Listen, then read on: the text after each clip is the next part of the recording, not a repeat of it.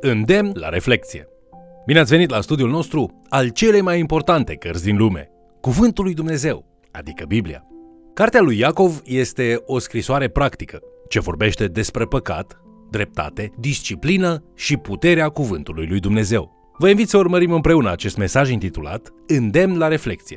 În capitolul unu al acestei cărți, Iacov vorbește despre diferența foarte importantă dintre încercări și ispite. Una dintre modalitățile prin care Dumnezeu ne conduce într-o aprofundare mai mare a credinței este aceea că permite anumite încercări să vină în calea vieții noastre. Totuși, haideți să lămurim lucrurile. Ispita de a păcătui nu vine niciodată de la Dumnezeu. Pe plan exterior, aceste ispite provin din mai multe surse, dar esența este că, în realitate, cele mai destructive ispite se nasc din interiorul nostru, din dorințele și impulsurile noastre păcătoase. Iacov ne liniștește spunând că a fi ispitit nu este același lucru cu a păcătui. Doar dacă ai cedat ispitei, atunci ajungi să păcătuiești. Acest lucru nu înseamnă că ar trebui să forțăm limitele mereu și să ne complacem într-o stare de ispitire. Ispitirea poate foarte ușor să ne conducă la păcat, iar Scriptura ne spune că plata păcatului este moartea. Această permanentă luptă cu păcatul, deși încununată de victorii în umblarea noastră de zi cu zi prin Hristos, este totuși o bătălie pe care o vom purta toată viața, până când mântuirea noastră este făcută desăvârșită în glorie. Iacov ne avertizează că atunci când cedăm ispitei, în loc să ne bazăm pe Hristos, întotdeauna vom sfârși prin moarte și distrugere. Așadar, în capitolul unu, miza este mare. Iacov ne pune în fața noastră viața și moartea. Încercările ne pot conduce la viață din abundență dacă le înfruntăm cu credință în Dumnezeu. Pe de altă parte, ispitele ne pot conduce la moarte dacă ne lăsăm momiți de ele și păcătuim, în loc să le întoarcem spatele cât de repede posibil. Uneori, ispitele cu care ne confruntăm în viață sunt fără îndoială copleșitoare. Noi, asemenea membrilor din biserica primară, cărora li se adresează Iacov, s-ar putea să ne întrebăm ce putem face. Cum anume alegem viața în loc de moarte? Paragraful din Iacov, capitolul unu, versetele douăzeci și unu la douăzeci și cinci, ne încurajează în ce privește lupta împotriva păcatului, impulsionându-ne să ascultăm, dar și să împlinim cuvântul lui Dumnezeu. Iată ce citim acolo. De aceea, lepădați orice necurăție și orice revărsare de răutate și primiți cu blândețe cuvântul sădit în voi, care vă poate mântui sufletele.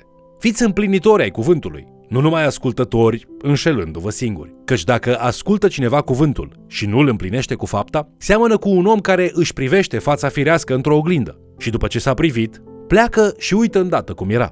Dar cine își va adânci privirile în legea desăvârșită care este legea slobozeniei și va stărui în ea, nu ca un ascultător uituc, ci ca un împlinitor cu fapta, va fi fericit în lucrarea lui. Ce metaforă frumoasă! Cuvântul lui Dumnezeu este ca o oglindă.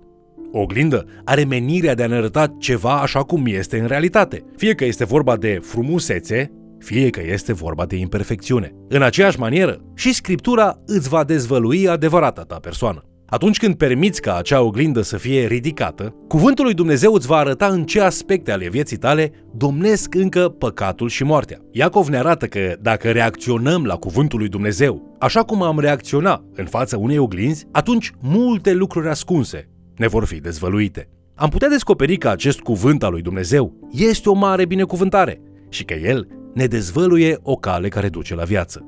Metafora lui Iacov ilustrează de asemenea sufletul nesupus. Ar trebui să întreprinzi ceva dacă te-ai uitat în oglindă și ți-a fost dezvăluit un defect. Când te uiți în oglindă și descoperi ceva care nu este în regulă, imediat cauți să rezolvi acel defect. Totuși, omul nesupus se uită la el însuși prin prisma cuvântului și apoi pleacă. Și precum o persoană cu pierderi de memorie uită instantaneu toată dezordinea reflectată de oglindă.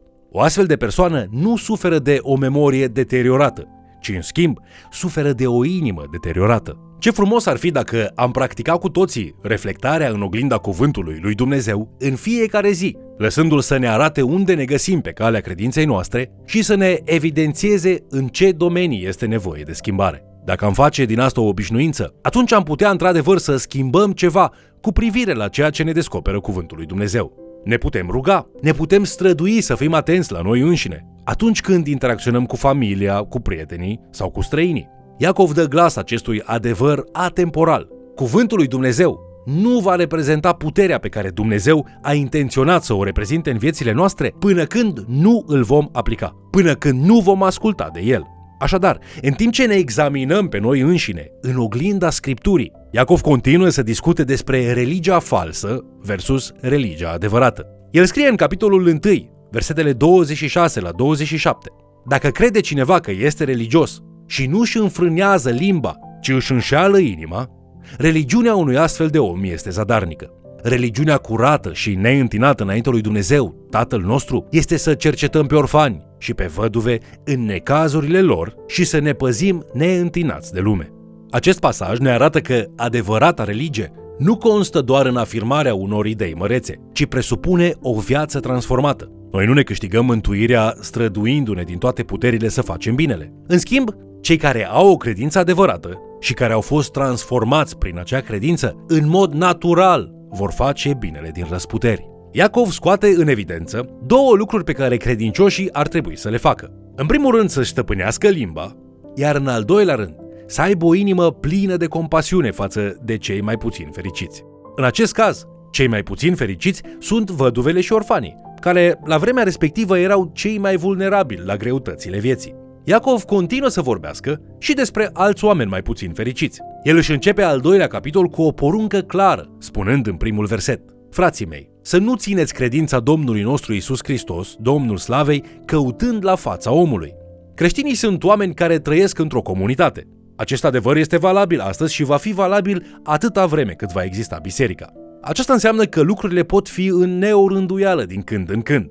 Atunci când îți trăiești viața înconjurat de oameni, chiar și în calitate de creștin, nu ești scutit de dorința de a căuta anumite avantaje sau de tentația de a evalua oamenii în funcție de standardele culturale și nu de valorile împărăției.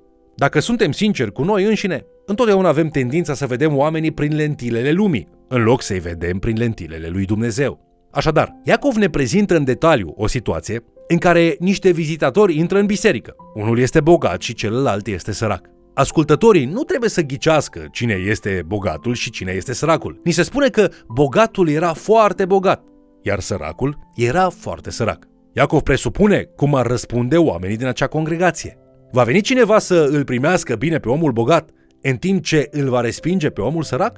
Bineînțeles că Iacov speră că nu se va întâmpla așa, deoarece o astfel de reacție ar fi o trădare la adresa lui Isus și a voii sale. În Iacov capitolul doi, versetele șapte la opt, el spune că un astfel de favoritism aduce batjocură numelui frumos pe care îl purtăm. Calea lui Hristos este calea legii împărătești, după cum ne arată Scriptura. Să iubești pe aproapele tău ca pe tine însuți. Ținând cont de acest scenariu, Iacov ne explică faptul că omul sărac este tot atât de mult aproapele nostru, precum este și omul bogat. Iubirea de aproape, la fel ca și credința, necesită mâini și picioare. Dragostea este cu adevărat o dragoste veritabilă, atunci când este dificilă și pusă în practică. Așadar, Iacov se întreabă în capitolul doi, în versetele cincisprezece la șaisprezece, dacă un frate sau o soră sunt goi și lipsiți de hrana de toate zilele și unul dintre voi le zice: duceți-vă în pace, încălziți-vă și săturați-vă, fără să le dea cele trebuincioase trupului, la ce i-ar folosi? Creștinismul nu este despre sentimente calde, ci o viață dedicată și transformată care să reflecte viața lui Hristos. Aceia care pretind că au credință și sunt creștini devotați, însă nu au nimic concret prin care să demonstreze acest lucru, ar trebui să își reevalueze credința. Faptele nu ne vor mântui. Faptele nu ne pot răscumpăra, totuși ele reprezintă un bun etalon al faptului că mărturia noastră despre credință este adevărată. Atunci când afirm că Dumnezeu este unul singur, marea mărturisire a crezului iudaic, amintește-ți că în Iacov, capitolul doi, cu versetul nouăsprezece, spune: dar și dracii cred și se înfioară. Această afirmație este destul de umilitoare. Chiar și demonii cred, însă asta nu înseamnă că se și supun. Ca urmași ai Domnului cu inimi transformate, noi suntem chemați să ne supunem și să ne punem credința în acțiune. La începutul capitolului al treilea, Iacov poposește din nou asupra unui aspect important al supunerii, disciplinarea limbii. El începe cu patru ilustrații: calul, corabia, focul și îmblânzitorul de animale. Calul este un animal puternic, dar dacă îi punem un frâu în gură, putem să obținem un control aproape de plin asupra lui. Într-un mod asemănător, corăbile sunt masive și sunt mânate de vânturi puternice, dar ele pot fi cârmuite pe ape cu ajutorul unei cârme foarte mici. În ce privește focul, Iacov menționează că acesta aprinde o întreagă pădure de la o flacără mică. De asemenea, el spune în capitolul trei cu versetul cinci, tot așa, și limba este un mic mădular și se fălește cu lucruri mari. Iacov sintetizează aceste învățături într-o singură promisiune în capitolul trei cu versetul doi. Dacă nu greșește cineva în vorbire, este un om desăvârșit și poate să-și țină în frâu tot trupul. Încercați să obțineți controlul asupra limbii voastre și restul va fi mult mai ușor de gestionat. Creștinul care dorește cu adevărat să asculte de Isus trebuie să-și controleze limba, deoarece, așa cum spune și Iacov în capitolul trei cu versetul șase, limba este un foc, este o lume de nelegiuiri. Ea este aceea dintre mădularele noastre care întinează tot trupul și aprinde roata vieții când este aprinsă de focul ghenei. Aproape că nici nu am putea spune acest lucru într-un mod mai pătrunzător decât a făcut-o Iacov. El vrea să se asigure că cititorii săi înțeleg ideea. O limbă scăpată de sub control reprezintă o mare problemă. Iacov vrea să spună că singura modalitate prin care poți să devii o persoană disciplinată este să înveți să-ți disciplinezi limba. Bineînțeles că acest lucru este mai ușor de spus, dar mai greu de făcut. Omenirea a reușit să îmblânzească o mare varietate de animale sălbatice, însă limba niciodată. Iacov insistă să ne transmită acest lucru în capitolul trei cu versetul opt. Dar limba niciun om nu o poate îmblânzi. Ea este un rău care nu se poate înfrâna, este plină de o otravă de moarte. Limba de asemenea se contrazice pe sine. În minutul acesta face binele, binecuvântându-l pe Dumnezeu, iar în minutul următor face răul, blestemând copiii lui Dumnezeu. Dacă suntem cu adevărat niște creștini transformați, atunci și felul de manifestare a limbii noastre ar trebui să fie consecvent. Iacov demonstrează acest lucru punând câteva întrebări retorice în capitolul trei, cu versetele unsprezece și doisprezece. Oare din aceeași vână a izvorului țâșnește și apă dulce și apă amară? Frații mei, poate oare un smochin să facă măsline? Sau o viță să facă smochine? Nici apa sărată nu poate da apă dulce. Ceea ce spune Iacov este că un creștin ar trebui să vorbească mereu într-o așa manieră încât vorbirea lui să se potrivească cu credința lui. Poate că vă întrebați, dacă Iacov spune că este imposibil să ne îmblânzim singur limba, atunci cum vom face acest lucru? Singura modalitate prin care poți să-ți disciplinezi limba, potrivit lui Iacov, este să înțelegi ceea ce el numește blândețea înțelepciunii. Blândețea implică îmblânzire. La fel ca în exemplul de mai devreme, calul înainte de a fi îmblânzit era un animal puternic, făcând tot ceea ce vroia. Această imagine reprezintă descrierea pe care o face Iacov despre inima umană nestăpânită. El spune în Iacov capitolul trei, versetele paisprezece la șaisprezece. Dar dacă aveți în inima voastră pismă amară și un duh de ceartă, să nu vă lăudați și să nu mințiți împotriva adevărului. Înțelepciunea aceasta nu vine de sus, ci este pământească, firească și drăcească. Căci acolo unde este pismă și duh de ceartă, este tulburare și tot felul de fapte rele. După ce un cal a fost îmblânzit, el rămâne tot un animal puternic, dar acea putere este acum îndreptată spre ceva productiv. Are un scop dincolo de puterea sa însăși. Această îmblânzire reprezintă adevărata înțelepciune a lui Dumnezeu, care este, potrivit cu Iacov, capitolul trei, cu versetul șaptesprezece, întâi curată, apoi pașnică, ușor de înduplecat, plină de îndurare și de roduri bune, fără părtinire, nefățarnică. Așadar, expresia lui Iacov, blândețea înțelepciunii, înseamnă că primești această înțelepciune de la Dumnezeu, prin cuvântul lui Dumnezeu și pentru că te-ai supus voii lui Dumnezeu. În fiecare zi a vieții noastre ne disciplinăm și ne modelăm după două tipare. Unul este tiparul dumnezeiesc al înțelepciunii divine, iar celălalt este tiparul lumesc, care duce la pierzare. Nu întotdeauna este ușor să ne concentrăm pe înțelepciunea divină. Lumea îți va furniza multe deprinderi care să te modeleze într-o ființă lumească. Îți va da multă sămânță de egoism pe care să o semeni în viața ta. Vestea cea bună este că Dumnezeu ne acordă cu bunăvoință multe daruri spirituale, astfel ca noi să putem fi modelați tot mai mult după chipul lui Hristos. El ne furnizează sămânța dumnezeiască pentru a o planta permanent în viața noastră. La încheiere, luați în considerare următoarele întrebări. Este religia ta doar o declarație sau afirmațiile tale conturează de fapt alegerile pe care le faci în fiecare zi? Vorbirea ta emană viață sau moarte? Îți folosești cuvintele pentru a zidi sau pentru a distruge? Ești ca un animal sălbatic care face tot ceea ce vrea, fără să se gândească la ceilalți? Sau ești o creatură îmblânzită de Dumnezeu, făcând ceea ce este bine? Te privești în mod intenționat în oglinda cuvântului lui Dumnezeu și te evaluezi sau ignori ceea ce spune Scriptura despre adevărata ta persoană? Dragul meu, Dacă nu-ți plac răspunsurile la întrebările pe care tocmai ți le-ai pus, încă nu este prea târziu pentru a pune în practică aceste învățături.